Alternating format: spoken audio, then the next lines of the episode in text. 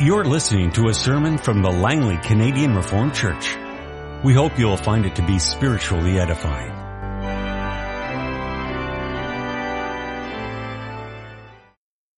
I invite you to turn your Bibles to Philippians chapter 3. We'll begin reading at verse 12 and we'll read through to chapter 4 verse 1.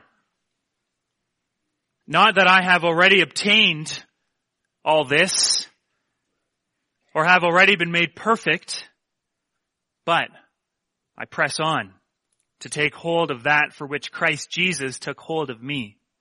Brothers, I do not consider myself yet to have taken hold of it, but one thing I do, forgetting what is behind and straining toward what is ahead.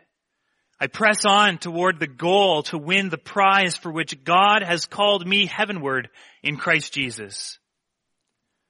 All of us who are mature should take such a view of things. If on some point you think differently, that too God will make clear to you. Only let us live up to what we have already attained. Join with others in following my example, brothers, and take note of those who live according to the pattern we gave you. For as I have often told you before and now say again, even with tears, many live as enemies of the cross of Christ. Their destiny is destruction. Their God is their stomach and their glory is in their shame. Their mind is on earthly things. But our citizenship is in heaven. And we eagerly await a savior from there, the Lord Jesus Christ, who by the power that enables him to bring everything under his control will transform our lowly bodies so that they will be like his glorious body. Therefore, my brothers, you, you whom I love and long for, my joy and my crown, that is how you should stand firm in the Lord, dear friends. Thus far our reading will now turn directly to our text from the Gospel according to John chapter 6, the verses 1 through 15, the well-known account of the feeding of the 5,000. Sometime after this, Jesus crossed to the far shore of the Sea of Galilee, that is the Sea of Tiberias, and a great crowd of people followed him because they saw the miraculous signs he had performed on the sick. Then Jesus went up on a mountainside and sat down with his disciples. The Jewish Passover feast was near. When Jesus looked up and saw a great crowd coming toward him, he said to Philip, where shall we buy bread for these people to eat? He asked this only to test him, for he already had in mind what he was going to do. Philip answered him, eight months wages would not buy enough bread for each one to have a bite. Another of his disciples, Andrew, Simon Peter's brother, spoke up.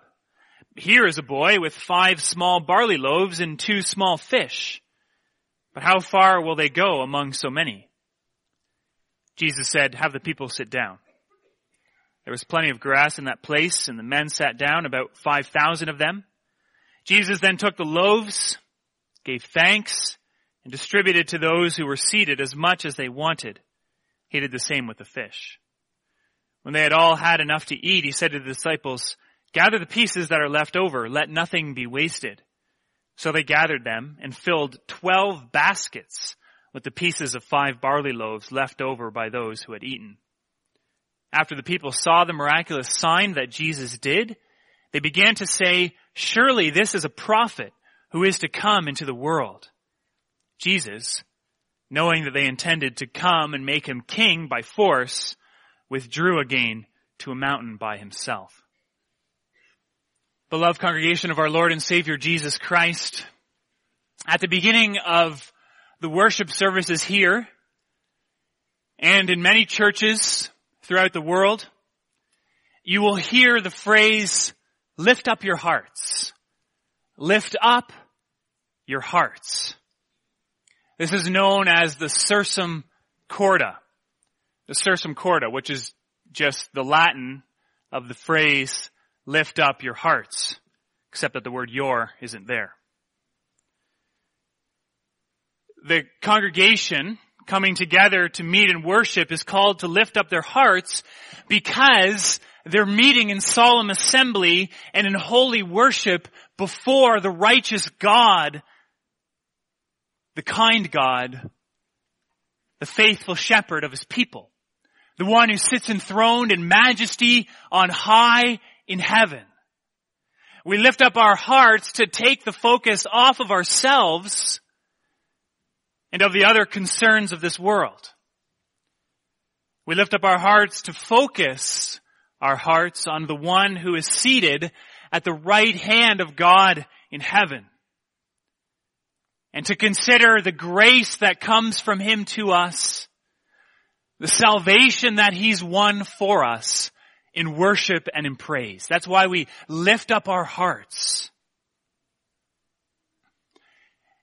And you may have noticed before in the, in the form for the Lord's Supper that we have a, a sursum corda as well. A call to lift up your hearts. There we're called not to cling with our hearts to the outward symbols of bread and of wine, but to lift up our hearts on high, where Christ our advocate is at the right hand of his heavenly Father.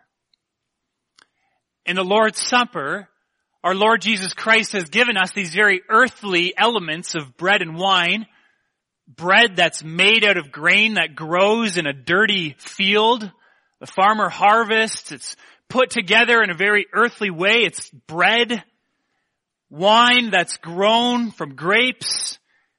Fermented out of grapes, grown in the vineyard. These are earthy things. These are things you find on the farm. They grow out of the dirt. But these elements, this bread and this wine, are, are signs. They're meant to point us past themselves. They're meant to point us toward heavenly things. To the body and the blood of Jesus Christ. He's the bread of life. His blood has bought and secured our salvation.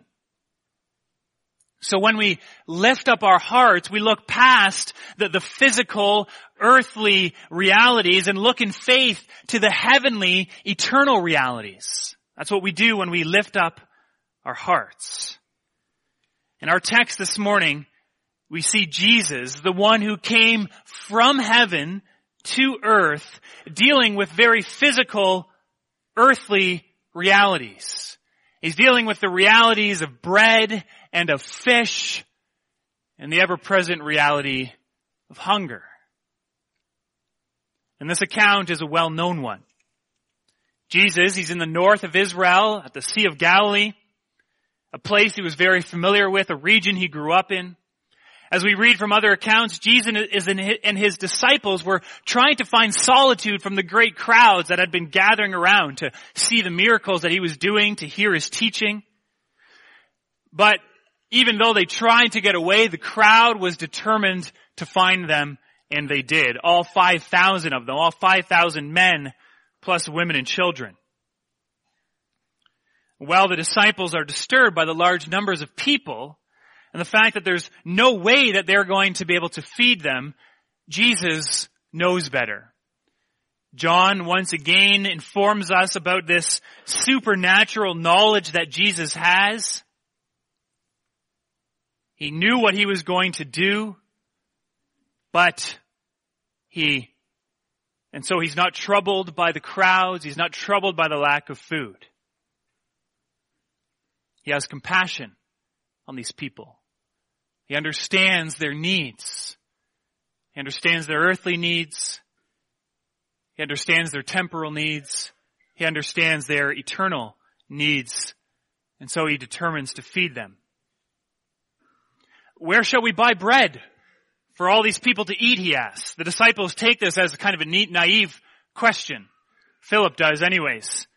And uh, Philip's going to teach Jesus some of the realities of economics. You have to understand, Rabbi, actually, it would take eight months' wages to feed all these people. We don't have nearly enough food. Andrew, Simon Peter's brother, for some reason volunteers that, well, they do have some food they have five loaves of bread and two fish. There's enough for the disciples to have a snack, essentially. Doesn't really answer the question of how are these 5,000 men plus women and children going to get some food. Well, Jesus knows about economics. He knows about bread and fish and large crowds. He knows about hunger. He knows about desires. He knows about needs. But he also knows so much more. And so he lifts up his heart to the Lord. We read that. That he, he looks to heaven and he gives thanks. He thanks God for the provision of this food. And then he proceeds in a miraculous way to feed the 5,000 out of these five loaves and two fish. It was a miracle. A total miracle. A huge miracle. A miracle that from what we read here, everyone there recognized as a miracle. Everyone realized that Jesus had just made these, this five loaves and two fish feed this huge crowd and gave them more than enough food. They all recognized this as a miracle. They saw that there was a supernatural power here with Jesus. But yet, they didn't lift up their hearts to the Lord. It seems from verse 15 that they didn't consider the heavenly source of this power and the implications of the heavenly source. They, they believe this must be a prophet who, who has come into the world, but they don't consider the implications of what it means that Jesus has come as the great prophet into this world. They didn't consider the heavenly implica- implications. Instead, they saw the earthly potential for this kind of power. They wanted to make Jesus king. He can do this with five loaves and two fish for us. Think of what he can do for a whole country. Think of how he can equip us against our enemies, drive out the Romans, give us freedom, wipe away poverty. They wanted to make Jesus king. But Jesus didn't want that, and that's why he withdrew. He didn't want them to see the earthly potential or that kind of earthly potential for his power. He wanted them to lift up their hearts. He wanted them to see the power that he had just displayed and believe in him. In who he was, the son of God and the son of man. He wanted them to remember how God had fed the Israelites in the wilderness by the power of his almighty hand. He wanted them to believe that he was the Messiah and the Son of God that had come not to feed their empty stomachs for one meal, but to feed their empty souls forever. He had come to rescue them from sin and to restore them to their Father, the one who gives all that they need, who gives life in the here and now, who provides bread and food, but who also gives eternal life through Jesus Christ. He wanted them to lift up their hearts. And brothers and sisters, our Lord Jesus Christ wants us to lift up our hearts. And we've come here this morning, haven't we, to do just that. To lift up our hearts out of the, the, the present, the temporal, and to consider the eternal. Jesus wants us to hear the heavenly gospel from God's word.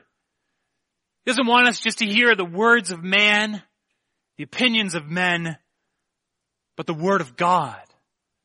He wants us to hear the voice of himself, of Jesus Christ. He wants us to receive the gospel in the sacraments.